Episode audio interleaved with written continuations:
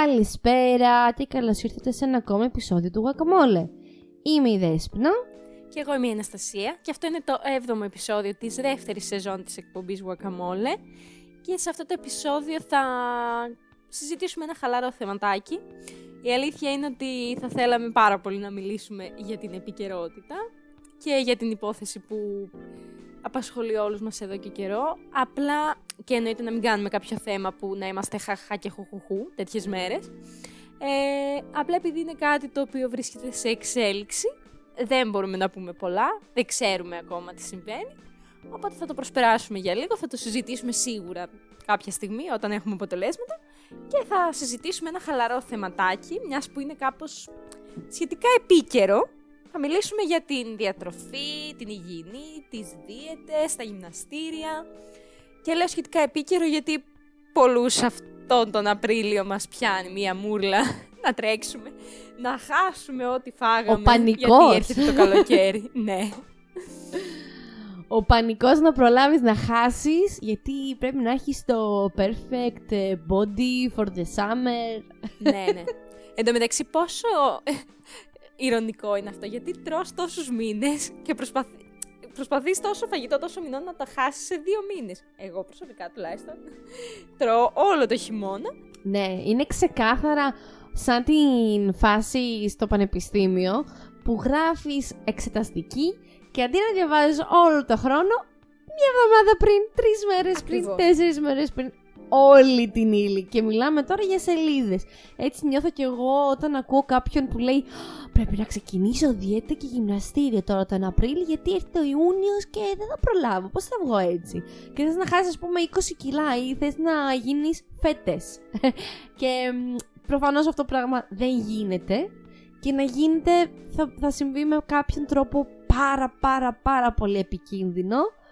Γι' αυτό ήρθαμε εμείς εδώ να πούμε τα σωστά πράγματα που πρέπει να κάνετε. Γιατί εμείς είμαστε... μ, Δεν μου έρχεται η λέξη, ήθελα από πριν να τη βρω αυτή τη λέξη. Πρεσβεύουμε να πω. Υποστηρίζουμε να πω. Είμαστε υπέρ της. Ναι, δεν μου έρχεται το ουσιαστικό, το τι είμαστε εμείς. Τέλος πάντων. Α, υπέρμαχοι. Μου, Α. μου ήρθε. ε, της καλής διατροφής. Είμαστε στην Ελλάδα, είμαστε ένας μεσογειακός λαός. Δεν υπάρχει πιο ισορροπημένη διατροφή από την μεσογειακή. Δεν υπάρχει κανένας λόγος για extreme δίαιτες και ε, τραγικές καταστάσεις διατροφής όταν μπορείς να κάνεις ένα πολύ ωραίο και ισορροπημένο πρόγραμμα και να είσαι jet. Ναι. Βασικά υπάρχουν πολλά πράγματα τα οποία βγαίνουν και όλο και περισσότερο τα τελευταία χρόνια, γιατί και η βιομηχανία τροφίμων έχει αλλάξει εντελώς και η τεχνολογία και τα πάντα. Υπάρχουν σε εισαγωγικά κάποιες extreme λύσεις που μπορεί μέχρι ένα βαθμό να βοηθάνε αν κάποιος άνθρωπος πρέπει για κάποιο λόγο να χάσει πολλά κιλά σε ένα πολύ μικρό χρονικό διάστημα. Γιατί προέκυψε, ε, ξέρω εγώ, ένα πρόβλημα υγείας. Γιατί, ε, που βέβαια με αυτές τις δίαιτες, το οποιοδήποτε πρόβλημα υγείας νομίζω ότι το επιδενώνεις. Αλλά τέλος πάντων, ας πούμε ότι προέκυψε για κάποιο λόγο να πρέπει ένας άνθρωπος να χάσει γρήγορα κάποια περιτά κιλά. Ναι, μπορεί να κάνεις κάποια δίαιτα, ας πούμε, κάποια πρωτεϊνική δίαιτα ε, που χάνεις πολύ γρήγορα. Απλά πρέπει να έχεις στο νου σου ότι μετά, ότι αυτό πρέπει να το κρατήσεις για πολύ μικρό χρονικό διάστημα, δηλαδή των τριών εβδομάδων το πολύ, και μετά πρέπει να είσαι τόσο προσεκτικός στο πώς θα εντάξεις όλα τα τρόφιμα σιγά σιγά μες στη διατροφή σου, γιατί μετά θα έχεις το αντίθετο αποτέλεσμα. Δηλαδή βλέπεις ανθρώπους να βάζουν τα διπλά και τα τριπλά με πολύ άσχημο τρόπο, γιατί ξαφνικά πλακώνεις στο φαγητό προφανώς και εννοείται ότι όλο αυτό θα αποσυντονίσει και το μεταβολισμό σου. Δεν είναι δηλαδή μόνο τα κιλά που βάζεις, χαλάει όλος ο οργανισμός. Όλη η λειτουργία του οργανισμού πέφτει στα τάρταρα, ας πούμε. Οπότε, ναι, μεν, μπορεί κάπως να βοηθάνε, αλλά πρέπει να το κάνεις ακόμα και αυτό το πράγμα με συμβουλή κάποιου διατροφολόγου, να το κάνεις τόσο ελεγχόμενα και πολύ ομαλά μετά να το προσαρμόσεις και να το φέρεις σε αυτό που λέμε υγιεινή διατροφή. Μμμ. Συμφωνώ. Ε, είναι αυτή η λέξη κλειδί που είπες ότι όταν φτάσεις σε σημείο να πρέπει να χάσεις κάποια κιλά άμεσα, τα οποία είναι πολλά και δεν μπορείς να τα χάσεις με μια πιο ισορροπημένη διατροφή, κόβοντας δηλαδή τις χαζομαρούλες, να το πούμε έτσι ε, απλοϊκά, πρέπει να πας και να ζητήσεις συμβουλή του διατρολόγου και του διατροφολόγου. Πρέπει να κάνεις εξετάσεις αίματος, να δεις τι ποια είναι τα όρια σου, ρε παιδί μου. Δεν γίνεται να έχεις, ας πούμε, χαμηλό αιματοκρίτη ή χαμηλό σίδηρο και να πεις δεν θα φάω ξανά κρέας ή δεν θα ξαναφάω ζάχαρη ή δεν ξέρω κι εγώ τι. Χωρίς να έχεις κάνει τις απαραίτητες εξετάσεις. Από μόνοι μας δηλαδή δεν μπορούμε και δεν είναι καλό να παίρνουμε τέτοιες αποφάσεις. Γιατί μπορεί να στερήσει από τον οργανισμό σου βασικά πράγματα και να είσαι στα πρόθυρα της λιποθυμίας ή να προκαλέσεις ακόμη χειρότερα διατροφικά προβλήματα αργότερα και στην τελική να μην σε βοηθήσει μακροπρόθεσμα. Να χάσεις όλα τα κιλά σε ένα πολύ σύντομο χρονικό διάστημα και μετά επειδή επαναπάβεσαι στις δάφνες σου να έχεις και γαστεντερολογικά προβλήματα και να τα ξαναβάλεις γιατί ο τρόπος που σκέφτεσαι για να φας δεν έχει αλλάξει. Οπότε η συνήθεια θα είναι η ίδια και θα ξαναμπούν τα κιλά όπως μπήκανε αρχικά. Άρα δεν έχει κανένα νόημα. Ε, εμείς να πούμε φυσικά ότι δεν το συζητάμε σαν κάποιες ειδικές ή ότι τρέχουμε πριν το, δύο μήνες πριν το καλοκαίρι να χάσουμε τα κιλά γιατί μας πιάνει αυτή η ιστερία ή γιατί μας πιάνει αυτή η αιμονή ή γιατί πιστεύουμε στο ότι για να βγεις στην παραλία πρέπει να έχεις το τέλειο σώμα. Καμία σχέση το συζητάμε ξεκάθαρα από προσωπική εμπειρία, γιατί και εμείς έχει χρειαστεί να κάνουμε διατροφή για, πολύ, για πολύ βάρους και υπάρχει περίοδος της ζωής μας φυσικά που δεν προσέχαμε καθόλου τη διατροφή μας. Και εννοείται ότι σε αυτό το πράγμα έχουν συμμετάσχει πάρα πολλά πράγματα, όπως και η καραντίνα, όπως και πολλά πολλά, οι εξεταστικές, οι πανελλαδικές, πολλά πράγματα και το συζητάμε ξεκάθαρα από την προσωπική μας εμπειρία και την ε, προσωπική μας γνώμη. Εγώ προσωπικά είμαι από αυτούς τους ανθρώπους που όταν έκανα διατροφή την έκανα μόνη μου. Ναι, με, δεν είμαι περήφανη συσσαγωγικά από την άποψη ότι ε, μπορεί πολύ, πολύ εύκολα να πέσει σε παγίδες αυτό που λες εσύ, αλλά επειδή εγώ ήμουν ένας άνθρωπος που ήθελα να χάσω κάποια περιτά κιλά και δεν είχα κανένα πρόβλημα υγείας έκανα τις εξετάσεις μου πάντα και έκανα τις μετρήσεις μου πάντα, δηλαδή ε, έλεγχα το λίπος, δεν έκανα υπερβολές, έτρωγα κανονικά ό,τι έπρεπε να φάω και έπρεπε απλά για να κάνω αυτό που θέλω να φτιάξω μια ισορροπημένη διατροφή. Δηλαδή δεν είχα να κάνω κάτι τραγικό. Έπρεπε να αλλάξω κάποιες συνήθειές μου. Ω φοιτητές εννοείται ότι τρώγαμε πάρα πολύ απ' έξω. Έπρεπε να αλλάξω τέτοιες συνήθειες, να βελτιώσω το νερό μου, ας πούμε, και τέτοια πράγματα. Οπότε δεν χάλασα κάπως την υγεία μου ίσα ίσα. Και όταν το έκανα κιόλας, έψαξα πάρα πολλά πράγματα, διάβαζα πάρα πολλά πράγματα. Ήμουν από τους ανθρώπους που έβλεπα συνέχεια νέες συνταγές με υγιεινά πράγματα που μπορώ να εντάξω στη ζωή μου, όπως τη βρώμη, όπως κοινό, όπως πράγματα που δεν είχα φάει ποτέ ξανά, έτσι. Δηλαδή εγώ τη βρώμη τη σχαινόμουν. Και ακόμα δεν θα φάω ποτέ γάλα με βρώμη. Ποτέ. Αλλά υπάρχουν τόσο πολλά ωφέλη και τόσα πράγματα που μπορείς να την κάνεις και να την αξιοποιήσεις, που εγώ το έμαθα με αυτή την έρευνα, ας πούμε. Και πέτυχα το ναι. στόχο μου πάρα πολύ καλά, εννοείται. Απλά αν είσαι ένας άνθρωπος που είτε έχεις λίγο χαμηλούς δείκτες ή υψηλούς δείκτες, το αντίστροφο, ή είσαι λιποβαρής, ή είσαι υπέρβαρος, ή έχεις χαμηλό αιματοκρίτη, ξέρεις ότι ζαλίζεσαι κτλ. Εννοείται ότι όλα γίνονται με συμβουλή διατροφολόγου ή διαιτολόγου. Πάντα. Ναι, συμφωνώ απόλυτα. Ε, και εγώ σε μια φάση στη ζωή μου που είχα ξεφύγει αρκετά από τα κιλά συσσαγωγικά που θεωρούσα αρκετά για τον εαυτό μου, ε, αποφάσισα να μπω στο ίντερνετ, ξέρεις, έτοιμες δίαιτες, δεν ξέρω κι εγώ. Ήταν μια περίοδος ε, που υπήρχαν οι δίαιτες η Duncan, η Keto, είχαν βγει τότε στην επιφάνεια. Ναι, ναι, ναι. Πολύ μεγάλη παγίδα, δες. Ναι. Κοίτα, να πούμε ότι είναι το 2017 ήταν, το καλοκαίρι του 2017, δηλαδή έχει πολλά χρόνια. Που πω έχει πέντε χρόνια, ναι. και είχα κάτσει, είχα ψάξει, γιατί ε, τον προηγούμενο χειμώνα που μας είχε περάσει, είχα μιλήσει με κάποιους ανθρώπους που από τα 100 κάτι κιλά είχαν φτάσει στα 60 με αυτή τη δίαιτα και μάλιστα είχαν κάτσει, είχαν διαβάσει πάρα πολλά βιβλία ε, και είχαν εντρυφήσει σε αυτόν τον τρόπο διατροφής, ο οποίος για να πω εδώ πέρα εν συντομία τι γίνεται και τι κάνεις. Κόβεις ε, ζάχαρα, κόβεις ε, γλουτένι, ψωμιά, κόβεις μέχρι και τα φρούτα. Δηλαδή δεν μπορείς να φας ούτε φράουλες, ούτε μπανάνες, ούτε τίποτα. Ε, κόβεις ό,τι έχει σχέση με ζυμαρικό, πατάτα, ψωμί και τα λοιπά και τα λοιπά. Οπότε σου μένει, σου μένουν τα λαχανικά, σου μένει το κρέας, σου μένουν τέτοια βασικά πράγματα. Ε, όχι, είναι βασικά αυτό που περιέγραψα πριν. Ε, η μία από αυτές που ήταν η πρωτεϊνική ας πούμε, ε, γινόταν σε στάδια. Το πρώτο στάδιο πρέπει να φας μόνο πρωτεΐνη. Δηλαδή, θυμάμαι, εγώ είχα φίλη που το έκανε και έτρωγε δύο σουτζουκάκια και ένα αυγό. Ας πούμε. Δηλαδή, να συνδυάζεις μόνο πρωτεΐνη. Τύπου τα λαχανικά ήταν στο τρίτο στάδιο που ερχόταν μετά την τρίτη εβδομάδα. Ναι, είχε, είχε τα στάδια του, έχεις δίκιο. Και ήταν τραγικό. Και εκεί το ας πούμε που αποφεύγεις ε, κάποιες τροφές αλλά μπορείς να φας ας πούμε όσα λιπαρά θέλεις.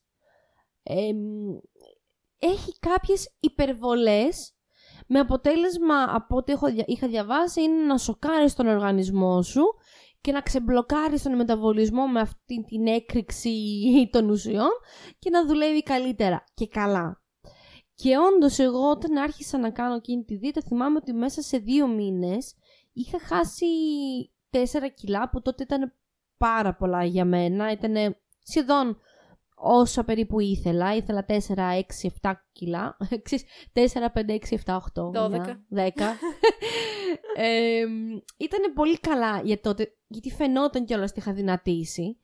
Και με είχε βοηθήσει πάρα πολύ. Αλλά θυμάμαι ξεκάθαρα τον εαυτό μου ότι υπήρχαν απογεύματα που πεινούσα, βράδια που πεινούσα, που με ενοχλούσε στο στομάχι μου και έλεγα έλα κάνε υπομονή γιατί το στομάχι σου θα μικρύνει.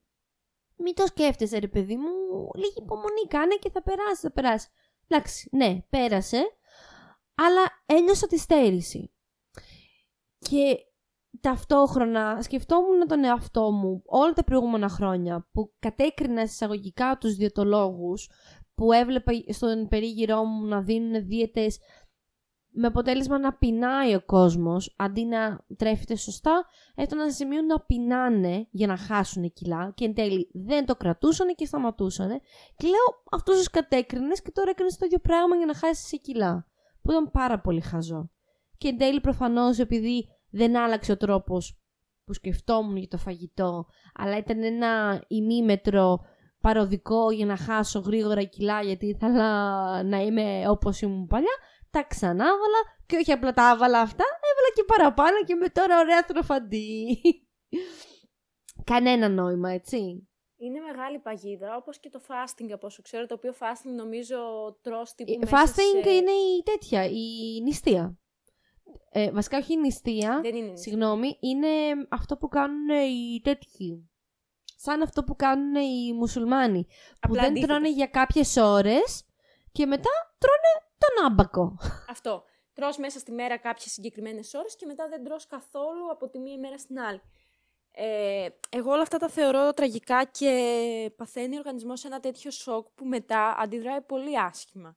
Σε οτιδήποτε μπορεί να να συμβεί αυτό είτε στα κιλά σου είτε στις λειτουργίες του οργανισμού.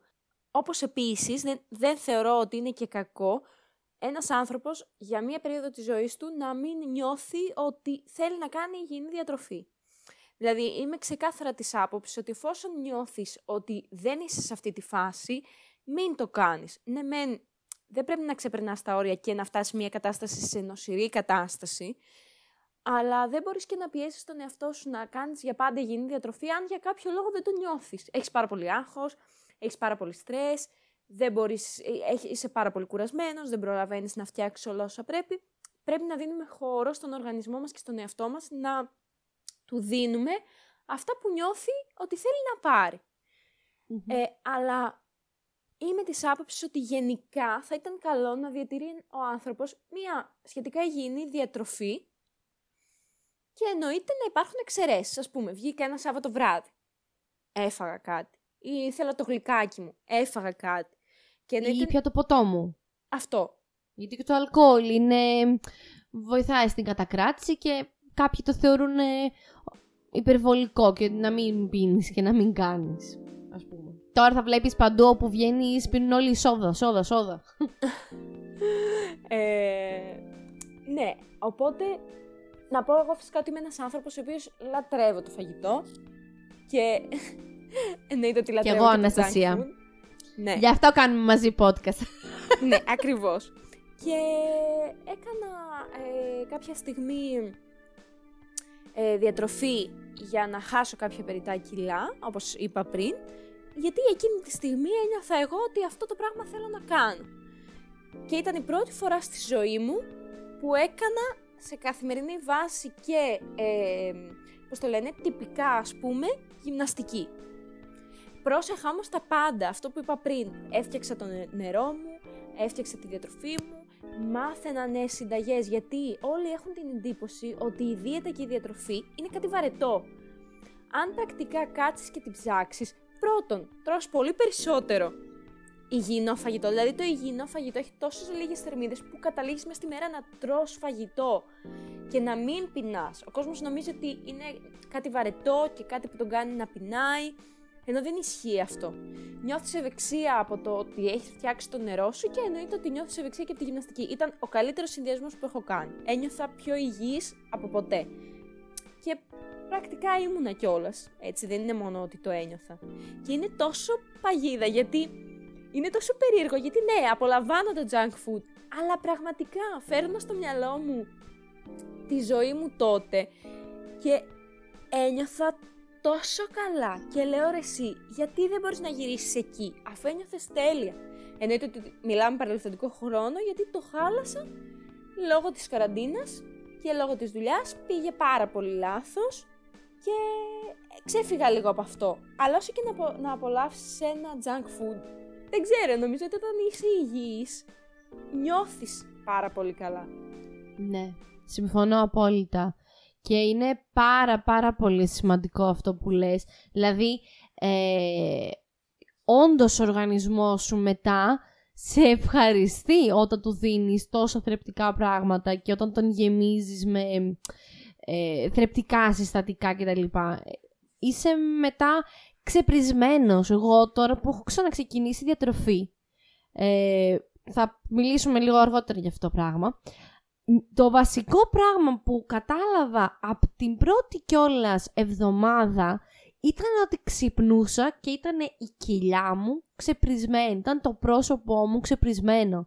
Έπινα βέβαια πάρα πάρα πολύ νερό, ενώ γενικά μέσα στην ημέρα μπορεί να πίνα πολλούς καφέδες και να άφηνα το νερό στην άκρη. Άρχισα να πίνω πάρα πάρα πολύ νερό και άρχισα να μειώνω το αλάτι, που έτσι αλλιώς δεν έτρωγα πολύ αλάτι, αλλά το βραδινό, το βραδινό που μου έκανε απίστευτες κατακρατήσεις, είδα την, α- μέσα σε μία μέρα, ρε παιδί μου, τον εαυτό μου τον έβλεπα την άλλη μέρα ξεπρισμένο και ε, δεν ξέρω, ένιωθα όμορφα. Ένιωθα ε, ότι έχω όρεξη να κινηθώ. Δεν ξέρω Ναι, πώς να το ακριβώς. εξηγήσω.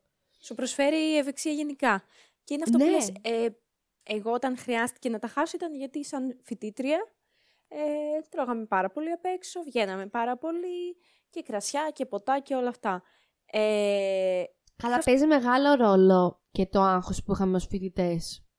ναι, εντάξει, σίγουρα, αλλά ε, δεν, εντάξει, εμάς ήταν ξεκάθαρα φαγητό, δηλαδή δεν... Ο τρόπος ζωής. Ναι, ξεκάθαρα, δεν... Ε, ναι, μένει μέσα στην εξεταστική ξεσπούσες παραπάνω στο φαγητό, ναι.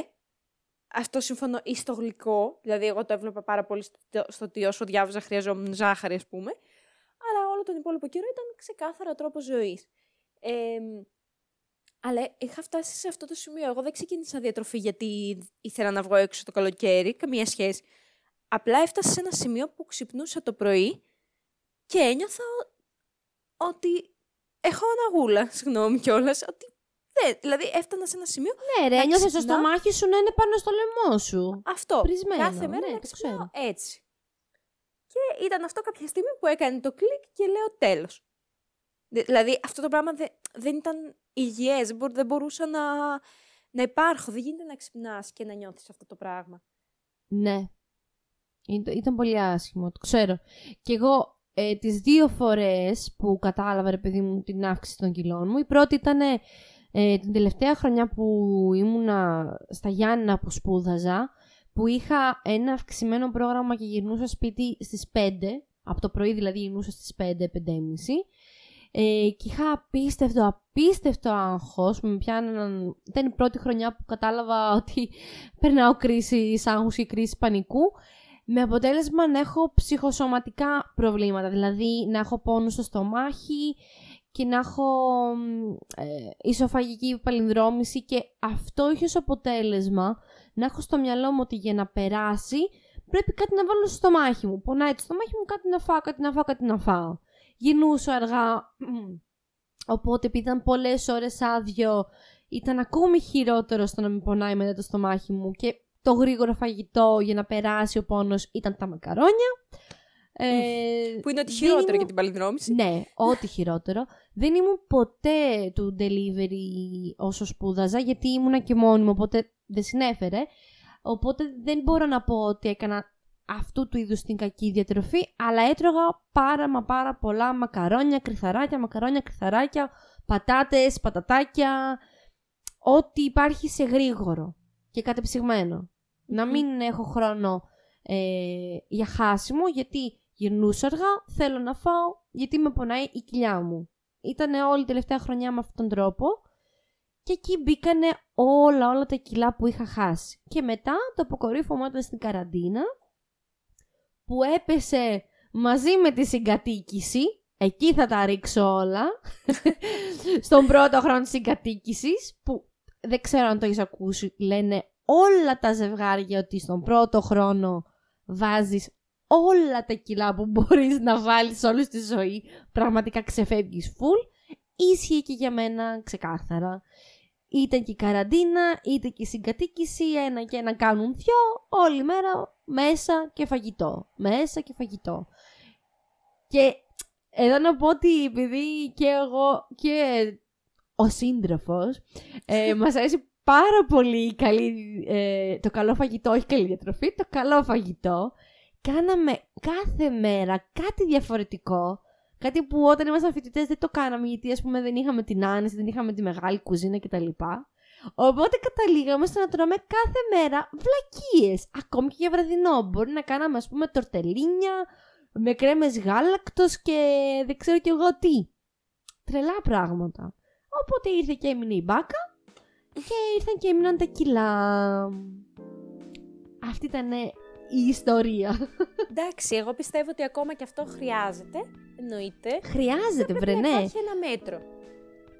Και εδώ να πούμε ότι ένας τεράστιος παράγοντας που εγώ αντιλαμβάνομαι ότι αυτό συνέβαλε πάρα πολύ στο να βάλω τόσο πολλά κιλά είναι η κίνηση. Λόγω της δουλειάς, ναι. επειδή εγώ δουλεύω απόγευμα δεν μου πάει η καρδιά ρε παιδί μου το πρωί με το που ξυπνήσω να πάω να κάνω γυμναστική και μετά να πάω και στη δουλειά μου και να είμαι κουρασμένη μέχρι το βράδυ που θα είμαι κομμάτια. Οπότε ήταν ξεκάθαρα, ακόμα και μετά την καραντίνα, συνέχισε η καθιστική ζωή. Δεν γίνεται ναι. αυτό το πράγμα. Εν τω μεταξύ, εμένα μου, μου, συμβε... ναι, μου συνέβαινε ακριβώς το αντίθετο. Είμαι τόσο πολύ περισσότερο του πρωινού Δηλαδή, εγώ όταν ε, σπούδαζα και ξεκίνησα αυτή τη διατροφή και τη γυμναστική, πήγαινα γυμναστήριο πριν τη σχολή. 8 η ώρα το πρωί. Ξέρω εγώ μπορεί να είχα μάθημα στις 10, ε, 8 με 9 πήγαινα στο γυμναστήριο, κάποιο πρόγραμμα εννοείται για να προλαβαίνω. Ε, και 10 η ώρα ήμουν στη σχολή. Τα έπαιρνα όλα μου τα πράγματα, έφτιαχνα το πρωινό μου, τα ετοίμαζα όλα τα περάκια που λέμε, ξέρω εγώ και αυτά. Και πήγαινα το πρωί. Και σταμάτησα το γυμναστήριο πρακτικά όταν ξεκίνησα δουλειά, γιατί δεν μπορούσα να πηγαίνω πριν από τη δουλειά, δεν προλάβαινα χρονικά και σταμάτησα το γυμναστήριο λόγω αυτού του, ε, λόγω αυτού του λόγου, γιατί... Λόγω αυτού του λόγου, ωραία ελληνικά, τέλος πάντων. λόγω αυτής της κατάστασης. Ναι, γιατί δυσκολεύομαι πάρα πολύ να πάω το απόγευμα όταν έχω δουλέψει όλη τη μέρα και γυρνάω στο σπίτι και είμαι κομμάτια. Αναστασία, θες να αλλάξουμε δουλειές; Να ε, ναι, ανταλλάξουμε ναι, βασικά. ναι, πραγματικά. Δηλαδή, εγώ θα ήμουν ευτυχισμένη άμα δούλευα. Α, όχι να δούλευα απόγευμα, αλλά τύπου να δούλευα 10, ξέρω εγώ. Και να προλάβουν αυτό το πράγμα να το κάνω το πρωί. Αυτός ήταν Ναι. ο βασικός λόγος που σταμάτησα στην αρχή. Γιατί το είχα αποκτήσει τόσο σαν πρόγραμμα και σαν ρουτίνα. Οπότε αυτό το πράγμα μου το άλλαξε εντελώς. εντελώς. Δηλαδή και Μμμ. τώρα ακόμα, απλά επειδή έχω αυτοκίνητο ρε παιδί μου που σκέφτομαι ότι θέλω να ξεκινήσω το γυμναστήριο, το έψαχνα αυτό να είναι κάπως το πρωί και να ξυπνάω και να πηγαίνω πρωί. Να έχω τα πράγματά μου, καλός ή κακός. Αν κάνεις μια δουλειά ή αν σπουδάζεις σε μια σχολή που είσαι πάρα πολλές ώρες, που έχει κάποια υποχρεωτικά, είναι κάτι, η υγιεινή διατροφή, το οποίο θέλει πολύ οργανωμένο πρόγραμμα. Ε, πραγματικά. Θέλει από την προηγούμενη μέρα να ετοιμάζεις τα ταπεράκια σου, θέλει το Σαββατοκύριακο αν μπορείς να κάνεις το πρόγραμμα της εβδομάδας, γιατί δεν είναι όπως όταν εγώ ήμουν φοιτήτρια ας πούμε, ναι μεν είχα μια σχολή η οποία ε, κρατούσε πάρα πολλές, ώ- με κρατούσε πάρα πολλές ώρες έξω από το σπίτι, αλλά παρόλα αυτά ήμουν φοιτήτρια. Ζούσα στο κέντρο, με το που τελείωνα τη σχολή μου γυρνούσα μαγείρευα, δεν είχα κάτι άλλο να κάνω. Τώρα, αν αργήσεις λίγο στη δουλειά, αν μέχρι να γυρίσεις, να βρεις πάρκινγκ, να κάνεις να ράνεις κάτι, να μαγειρέψεις εκείνη την ώρα, δεν υπάρχει περίπτωση. Όχι, όχι, δεν γίνεται ρε εσύ. Και πλέον, ε, όχι πλέον, ακόμη και στη σχολή που πηγαίναμε, συνήθως αυτό που λες, τις περισσότερες φορές το μεσημέρι 2, το πολύ 3, γυρνούσες. Η δουλειά, η οποιαδήποτε δουλειά που είναι 8 ώρη, δεν γίνεται να τελειώσει πριν τις 4. Γι- Γιατί είναι 8 το, αρ- το νωρίτερο να ξεκινήσεις, 8 με 8, 16. 4 η ώρα να σχολάσεις. Δεν γίνεται να φας 5 η ώρα. Δε- είναι Ε, ναι. απαγορευτικό αυτό το πράγμα. Και δεν είναι το να φας, γιατί εντάξει, σε πολλές δουλειές μπορεί και να κάνεις κάποιο διάλειμμα και να φας. Ε, το θέμα είναι ότι δεν μπορείς εκείνη τη στιγμή να σχεδιάσεις το πρόγραμμα της επόμενης μέρας ή και της παρεπόμενης. Το μόνο που μπορείς να σχεδιάσεις είναι κάποιο σνακ, ας πούμε. Τα ενδιάμεσά σου, ξέρω εγώ. Ναι. Οπότε θέλει σίγουρα πρόγραμμα, θέλει το Σαββατοκύριακο να σκέφτεσαι ποια θα είναι τα ψώνια σου, τι θα ψωνίσεις για την εβδομάδα, τι θα φας κτλ. Θέλει πάρα πολύ πρόγραμμα και πολλού- σε πολλούς είναι αυτό που τους χαλάει. Και είναι λογικό. Εντάξει. Είναι δύσκολο. Κοίτα. Θέλει αυτοσυγκράτηση, θέλει προετοιμασία, θέλει μια διαδικασία. Εγώ τώρα που αναγκάστηκα να έχω πρόγραμμα διατροφής μέσα στην εβδομάδα, ε, είδα μ, τεράστια διαφορά στα οικονομικά. Δηλαδή, Ναι. πάντα, πάντα ήξερα πάνω κάτω μέσα στην εβδομάδα τι θα φάω, ε, τι θα φάμε βασικά. Είχαμε έτσι κι αλλιώς πάνω κάτω ισορροπημένη τροφή όσον αφορά το μεσημεριανό, δηλαδή είχαμε και όσπρια και λαδερά και τα ζυμαρικά και τα κρέατα και όλα. Αλλά τώρα που είναι τόσο οργανωμένο και με ε, περιορισμούς του junk food και των πολλών λιπαρών κτλ. Έχεις αποτέλεσμα να πηγαίνεις στο σούπερ μάρκετ να παίρνεις ένα, δύο, τρία, τέσσερα, αυτά. Αυτά χρειάζομαι την εβδομάδα Ε, μου. ναι. Ξέρεις τι οικονομία κάνουμε. Α, είναι απίστευτο. Είναι τε- το πρόγραμμα το συγκεκριμένο. ε, μας έχει αλλάξει τη ζωή. Άλλος είναι πάρα, μύθος. πάρα πολύ βολικό. Ότι η δίαιτα είναι ακριβή. Η, η δι- Δεν μ' αρέσει να λέω δίαιτα. Ότι η διατροφή είναι ακριβή. Δεν ισχύει Ναι, ναι, αυτό. ναι. Εγώ έχω δώσει 20 άρικο στο σούπερ μάρκετ και έχω πάρει ένα πράγμα που χρειαζόμουν για το σπίτι, γιατί είχα πάει για αυτό το ένα πράγμα, και όλα τα άλλα ήταν πατατάκια, μερέντες. Ε, δεν ξέρω, ελπίζω ότι εκείνη η μέρα που έδωσα αυτό το 20 άρικο περίμενα κόσμο και δεν τα έφαγα μόνη μου. Αλλά ναι, έχει τύχει να μπω στο σούπερ μάρκετ και να, ε, να μπω για ένα πράγμα και όλα τα άλλα να ήταν βλακίες και να έφυγε ένα δεκαπεντάρι για πλάκα. Πάνε να προσπαθήσεις, και, εντάξει, όχι τώρα που ανέβηκαν οι τιμές, αλλά πάνε και προσπάθησε και πάρε 15 ευρώ μαρούλια, μπανάνες, ντομάτες και αγκούρια. Και έλα πες μου εσύ αν θα τρως ένα μήνα μαρούλια και ντομάτες και αγκούρια με 15 ευρώ.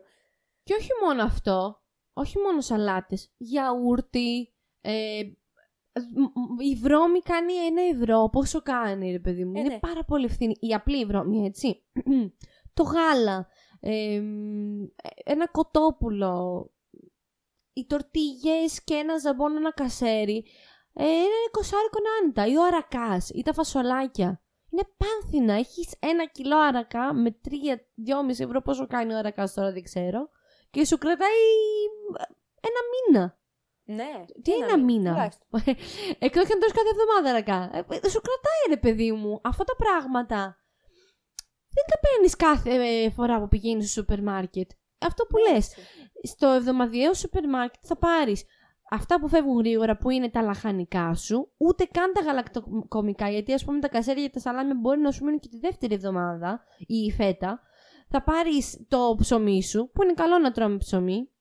Δεν είναι... Αυτό Εμένα δεν μου αρέσει να έχουμε εχθρούς. Ότι αυτή η τροφή είναι κακιά και μην την ξαναφάς ποτέ και να τυχεί. Όχι, και το ψωμί ακόμη πρέπει να υπάρχει στη διατροφή μας. Ναι, Έχει καλά στατικά.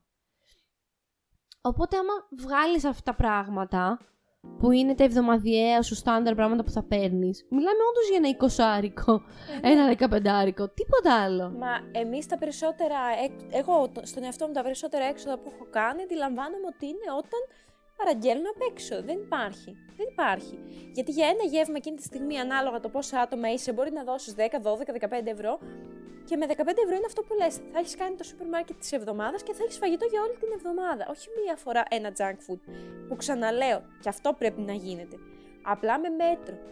Και εννοείται ότι όλα αυτά που έχουν δημιουργηθεί έχουν δημιουργηθεί και από κα, κάπως κακές απόψεις που έχουμε, ε, ιδέες που μας έχουν μείνει, γιατί παλιότερα, ήταν αυτό που συζητούσαμε τις προάλλες, παλιότερα, ε, ήταν εντελώς διαφορετικό το να πω ότι πάω σε διαιτολόγο. Εγώ επειδή το έχω ζήσει από συγγενικό μου πρόσωπο, που ήταν μια ζωή σε αυτή την προσπάθεια ας πούμε, ε, έχουν αλλάξει τόσο πολύ όλα τα πρότυπα της διατροφής που δεν έχει καμία σχέση.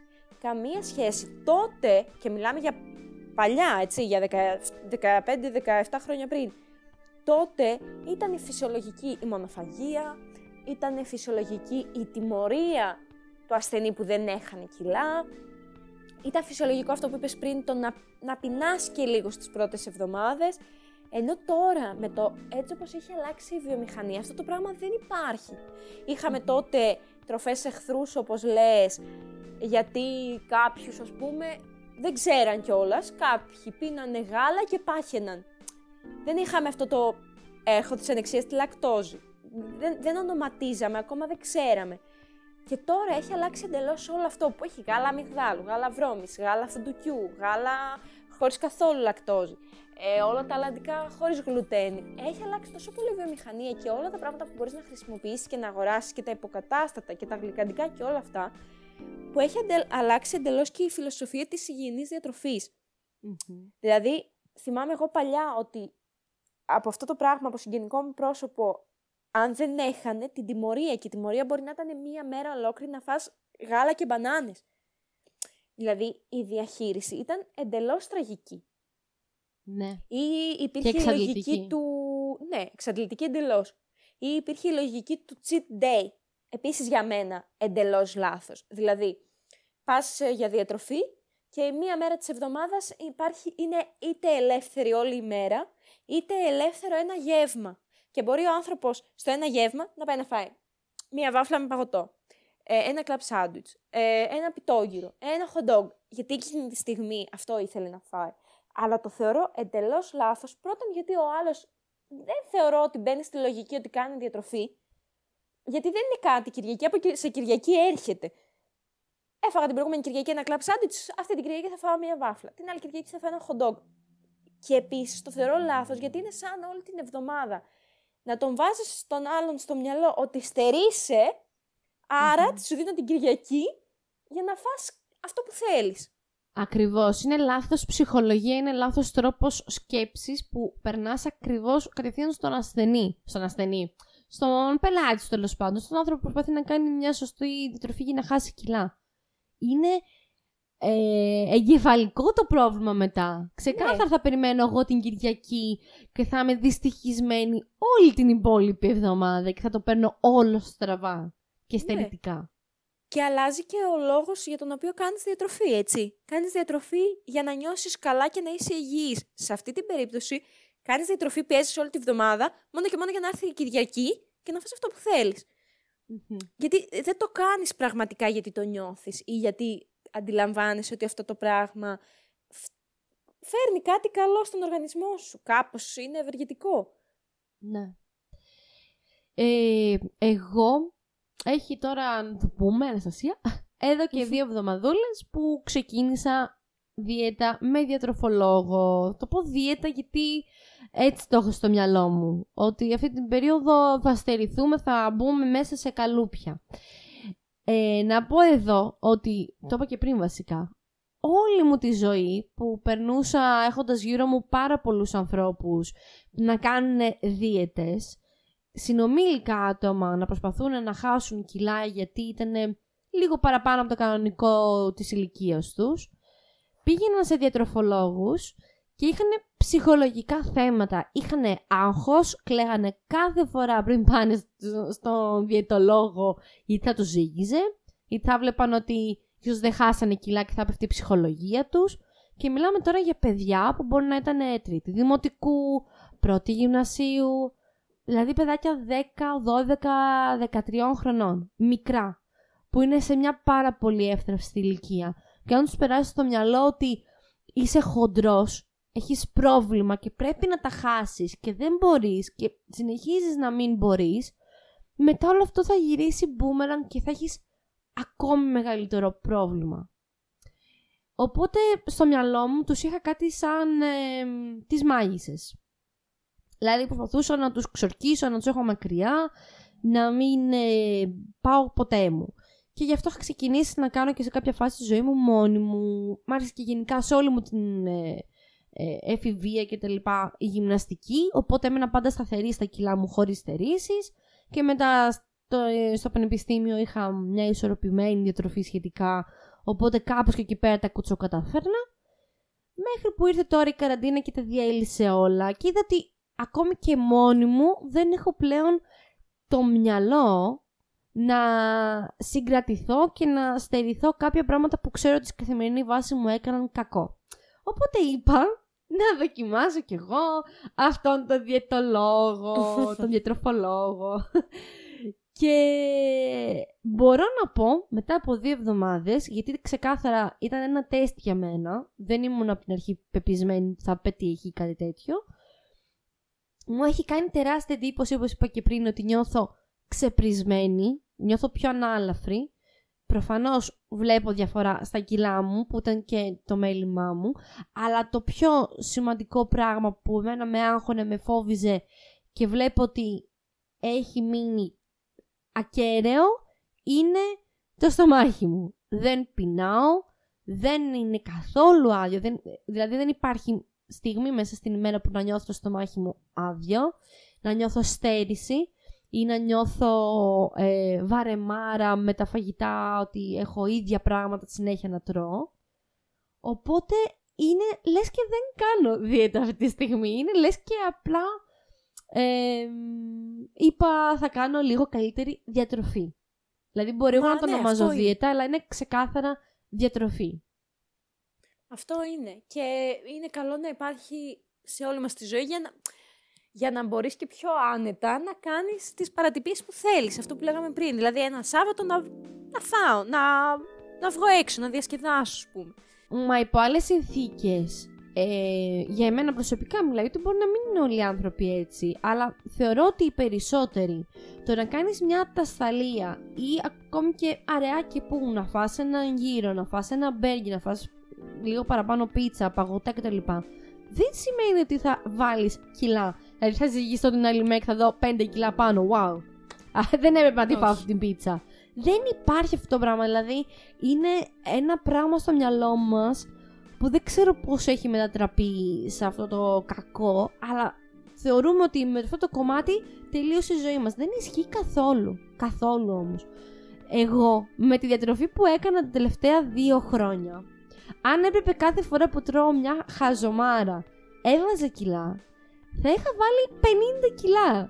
Και, και λίγα λέω. Δηλαδή, α, δεν, δεν γίνεται κάθε φορά που τρώμε εμείς κάτι πιο ανθυγιεινό να βάζουμε κιλά. Υπάρχει ο μεταβολισμός, υπάρχει η κίνηση, υπάρχουν τα υπόλοιπα την υπόλοιπη εβδομάδα που θα ισοσταθμίσουν το κακό που έφαγες. Οπότε όλα αυτά παλατσάρουν. Και είμαστε, εντάξει, είμαστε και σε μια ηλικία που είμαστε ακόμη με, με, με έναν καλό μεταβολισμό, οπότε έχει τη ισορροπία. Μην τα κάνουμε, μην τα δαιμονοποιούμε όλα. Ναι, αυτό είναι το θέμα. Ότι όταν κάνεις μια γενικά ισορροπημένη διατροφή, το να κάνεις μια ατασταλία το βάζεις σαν να είναι στην καθημερινότητά σου την επόμενη μέρα Ναι, που ρε, εσύ. τελείωσε. Μένεις Τελείωσε. ξεκάθαρα σταθερός στα κιλά σου. Δεν υπάρχει λόγος να υπάρχουν αξιομοιώσει. Αυτό. Αν έχεις σωστή διατροφή, αυτό που είπες, που είπες και εσύ, να έχεις πρωινό, να μην χάνεις γεύματα, να έχεις ε, και ενδιάμεσα στα γεύματα, να μην αφήνεις το στομάχι σου πολλές ώρες Ναι, ναι, ναι. άδειο. Ε, ξαναλέω ότι η μεσογειακή διατροφή που έχει όσπρια, λαδερά, ψάρια, κρεατικά, το, το κόκκινο κρέας, ακόμη και τα ζυμαρικά και ο υδατάνθρακας, όλα να υπάρχουν μέσα στην εβδομάδα, ισορροπημένα. Έχουμε το ελαιόλαδο που είναι ένα από τα καλύτερα λάδια που υπάρχει, αν όχι το καλύτερο, το πιο υγιεινό λάδι, στη σωστή του ποσότητα προφανώς, χωρίς να υπάρχει εκεί Ναι. πέρα υπερβολή. Δηλαδή δεν ε, υπάρχει λόγος να στερηθούμε το οτιδήποτε. Ναι, η αλήθεια είναι ότι ε, στις μέρες μας έτσι όπως έχει γίνει η υπερκατανάλωση κάποιων τροφών και δεν είμαι ειδικός καθόλου, καθόλου, έχω ψάξει ελάχιστα πράγματα, αλλά έτσι όπως έχει γίνει η υπερκατανάλωση των κάποιων τροφών, το έχει αναγκαστεί, σε εισαγωγικά αναγκαστεί, αλλά οκ, η βιομηχανία τροφίμων να αυξήσει τόσο πολύ τις παραγωγές της. Οπότε καταλήγουν στο τραπέζι μας κρέατα από ζώα τα οποία έχουν ε, κακομεταχειριστεί τόσο πολύ και έχουν φάει τόσες ορμόνες. Οπότε πολλές τροφές πλέον, καλές της μεσογειακής διατροφής, έχουν συνδυαστεί με πολλές ασθένειες και παθήσεις. Οπότε θέλει πάρα πολύ ψάξιμο, θέλει πάρα πολύ προσοχή από τον προμηθ- προμηθευτή σου, δηλαδή να ξέρεις ποιος είναι αυτός που σου δίνει και τι σου δίνει. Ε, να ξέρεις όσο το δυνατόν αυτά τα αυγά που τρώω, από πού είναι, τι είναι; Είναι ελευθέρας, είναι βιολογικά, είναι κλωβοστοιχείας, είναι οτιδήποτε. Δε- Θέλει τόσο πολύ ψάξιμο η υγιεινή διατροφή καλός ή κακός, γιατί δεν φτάνει μόνο να, να τρώω κόκκινο κρέας ή κάτι τέτοιο. Πλέον στις μέρες μας πολλές φορές ε, βλέπουμε ότι μειώνεται και η κατανάλωσή τους, γιατί έτσι όπως γίνεται η βιομηχανία, έχουν ε, συνδυαστεί με πολλές παθήσεις. Αλλά ναι, γενικά η μεσογειακή διατροφή έχει πάρα πολύ καλές τροφές, έχει τα καλύτερα, όπως είπες, δηλαδή το ελαιόλαδο δεν το συζητάω, πολλές ευεργετικές ιδιότητες, τα φρούτα μας, όλα αυτά. Το γιαούρτι. Θέλει- Ναι, αυτό. Θέλει μία ε, ισορροπημένη διατροφή και αυτό που λες ακόμα και αν ξέρω ότι σήμερα το βράδυ θα βγω ας πούμε και εγώ θέλω να φάω αλλά θέλω να διατηρήσω και τη διατροφή μου, αντάλλαξε τα γεύματά σου. Φάε το μεσημέρι μία σαλάτα που θα την έτρωγες το βράδυ και φάε άνετο το βράδυ. Και την επόμενη μέρα, ξεκινάει η επόμενη μέρα. Κάνεις τις, ε, την ε, διατροφή σου όπως θα την έκανες έτσι κι αλλιώς. Δεν αλλάζεις τίποτα, δεν κάνεις καμία υπερβολή για τη μία ατασταλία που έκανες. Μμμ. Και για να κάνουμε και τον κύκλο του θέματος, για μένα είναι πραγματικά τραγικό τελευταία στιγμή να λες τώρα θα κάνω το σκατό μου παξιμάδι για να τα χάσω όλα τα Τι κιλά ωραία μέχρι το έκφραση για καλοκαίρι. Podcast. Με συγχωρείς Αναστασία, αλλά πραγματικά αυτή η ψύχωση των ανθρώπων και όχι ακόμη να σου πω την αλήθεια, γιατί τώρα περιμένουν να έρθει το Πάσχα. Μετά το Πάσχα, ο πανικός που συμβαίνει μέσα στο κεφάλι μας και το άγχος που μας πιάνει για το πώς θα βγούμε στην παραλία, Χριστέ μου έτσι πως είμαστε, μας δημιουργεί τόσο ψυχολογικά προβλήματα και φαίνει ακριβώς το αντίθετο. Ναι, ναι, ναι. Ξεκάθαρα, εγώ θέλω να πω ότι πρέπει να είναι ο καθένας όπως νιώθει, όπως νιώθει, ακόμα κι αν νιώθει ότι θέλει δύο μήνες πριν να κάνει διατροφή και να τα χάσει, ας το κάνει σε ένα υγιές πλαίσιο, αλλά να το κάνει γιατί αυτός το θέλει, όχι να το κάνει γιατί θα γυρίσει κάποιος στην παραλία να πει «Α, κοίτα την αυτήν». «Α, Που κοίτα κανείς έβαλε ποτέ αυτός». δεν το λέει έτσι. Κανείς ποτέ δεν θα στο πει Ναι, στα μούτρα σου. Πραγματικά. Και εγώ προσωπικά δεν έχω κάτσει ποτέ να πω «Α, δες μια χοντρή». Αυτό ρε θα το εσύ, πεις; αυτό συζητούσαμε τις προάλλες. Ε, Μην σκέφτεστε έτσι, γιατί πιθανότατα, δε- όπως εσύ δεν σκέφτεσαι έτσι, δεν σκέφτεται το διπλανός σου. Ναι, υπάρχουν τοξικοί άνθρωποι που θα σε κοιτάξουν και θα πούνε «Α, Δέστηνα, και τι μαγιό είναι αυτό που φοράει με αυτή την κοιλιά ή με αυτά το μπράτσο, γιατί βγήκε στην παραλία». Ναι, μπορεί να είναι ένας στον ένα εκατομμύριο, ξέρω εγώ. Κανένας εκείνη τη στιγμή που ενδιαφέρεται να βουτήξει στη θάλασσα και καίγεται από τον ήλιο, δεν θα ασχοληθεί με τα δικά σου κιλά όπως εσύ δεν ασχολείσαι με του αλουνού. Μην τρελαίνεστε, όλα αυτά είναι στο μυαλό ξεκάθαρα. Να είστε υγιείς και να έχετε το σώμα που θέλετε, ούτε που πρέπει, ούτε τις αναλλαγές που πρέπει, ούτε τίποτα. Το σώμα που θέλετε επειδή το θέλετε και είστε σίγουροι ότι είστε υγιείς. Μην τρέχετε δύο μήνες πριν να κάνετε ακραίες καταστάσεις. Είναι ωραία η υγιεινή διατροφή γιατί ε, φέρνει πάρα πολλά ευεργετικά. Αλλά δεν σημαίνει ότι αν εγώ κάνω υγιεινή διατροφή θα είμαι 50 κιλά. Θέλω να είμαι όσα κιλά θέλω να είμαι και θέλω να τα διατηρώ και τον οργανισμό μου να το διατηρώ υγιή. Η υγιεινή διατροφή δεν έχει καμία σχέση με το να φτάσω στο σημείο να να λιποθυμώ από το, πώς το λένε, από την, το λιποβαρ, λιποβαρές σώμα μου, ξέρω εγώ. Καμία σχέση. Το έχουμε τελείως διαστρεβλωμένο στο μυαλό μας από τα παλιά χρόνια και αυτό πρέπει να αλλάξει εντελώς. Να είστε όπως θέλετε, ναι. να κάνετε ό,τι σας κάνει ευτυχισμένους και να μην τρελαίνεστε για το ότι θέλετε να χάσετε κιλά για το τι θα πει ο άλλος. Να μην ασχοληθείτε ποτέ με αυτό το θέμα. Ποτέ. Συμφωνώ. Ναι, η, η κατακλείδα σε όλη μου τη συζήτηση σήμερα νομίζω ότι είναι αυτή που είναι από τα περισσότερα επεισόδια μας, Αναστασία, ότι πρέπει να αγαπήσουμε τον εαυτό μας. Αν εγώ αγαπήσω το σώμα μου, θα το προσέχω, θα το φροντίζω. Θα είναι καλά το μυαλό μου, γιατί όλες οι τοξίνες και όλα τα βλαβερά πράγματα που βάζουμε κυκλοφορούν μέσα μας, κυκλοφορεί στο μυαλό μας, κυκλοφορεί στην κοιλιά μας, στο σώμα μας. Ε, οι κακές οι τοξίνες και όλα αυτά τα πράγματα που συσσωρεύονται μας φέρνουν προβλήματα και ψυχοσωματικά εν τέλει. Ναι, ακριβώς. Δηλαδή, ε, είναι ένας φαύλος κύκλος. Οπότε αν εγώ που αγαπάω τη Δέσποινα ή εσύ που αγαπάς την Αναστασία προσέξεις λίγο παραπάνω το τι βάζεις μέσα σου και σε τι ποσότητες και αγαπήσεις τον, το σώμα σου έτσι όπως είναι χωρίς να σε νοιάζει κανένας και τίποτα άλλο δεν θα σε νοιάζει ούτε ότι έχετε καλοκαίρι σε δύο μήνες, ούτε αν είναι άνοιξη, ούτε τα παϊδάκια που θα φας σε δύο εβδομάδες το Πάσχα. Ακριβώς. Θα κάνεις νηστεία για να τα φας, γιατί αλλιώς δεν γίνεται και δεν τα βγάζεις πέρα. Ας σκεφτούμε με αγάπη. Ακριβώς. Και ακόμα και το να σου έρθει ότι εσύ θέλεις να χάσεις 4, 5, 10 κιλά, δεν σημαίνει ότι δεν αγαπάς τον εαυτό σου. Υπάρχει κάτι που θέλεις να το αλλάξεις, να το βελτιώσεις ή να βάλεις 5 κιλά. Γιατί υπάρχουν και αυτές τις περιπτώσεις ανθρώπων, εννοείται. Ε, θέλεις, υπάρχει ένα χαρακτηριστικό που θέλεις να το βελτιώσεις και θέλεις να το βελτιώσεις γιατί αγαπάς και φροντίζεις τον εαυτό σου. Ναι, κάντο. Μην το κάνεις γιατί σε επηρέασε κάποιος και για τα κοινωνικά στερεότυπα και για το πώς θα βγεις στην παραλία. Θα βγεις, εφόσον έχεις ένα σώμα, θα βγεις στην παραλία όπως βγαίνουν όλοι οι άλλοι. Και τελείωσε η συζήτηση μέχρι εδώ. Και κάπως έτσι θα κλείσουμε. Θα σας πούμε ένα μεγάλο ευχαριστώ που μας ακούσατε, που ήσασταν συντονισμένοι σε αυτό το επεισόδιο. Να μας ακολουθήσετε στο Spotify, στο Google Podcast, αλλά και σε όλες τις υπόλοιπες πλατφόρμες που μας ακούτε. Ε, τα πάω όλα λάθος, ε. Δεν πειράζει, όχι καλά τα είπες, αλλά Guacamole podcast μας λένε. και στο Instagram και στο Spotify και στο Google Podcast και στο Apple Podcast και σε όλα τις πλατφόρμες και οπουδήποτε εσείς μας ακούτε. Να απαντάτε σε σχόλια κάτω από τα post ή σε κάποιο poll ή σε κάποια ερώτηση που μπορεί να έχουμε στο Spotify. Και μέχρι ένα επόμενο επεισόδιο να αγαπάτε το σώμα σας. Να τρώτε. Καλά. Έτσι. Ciao. Ciao.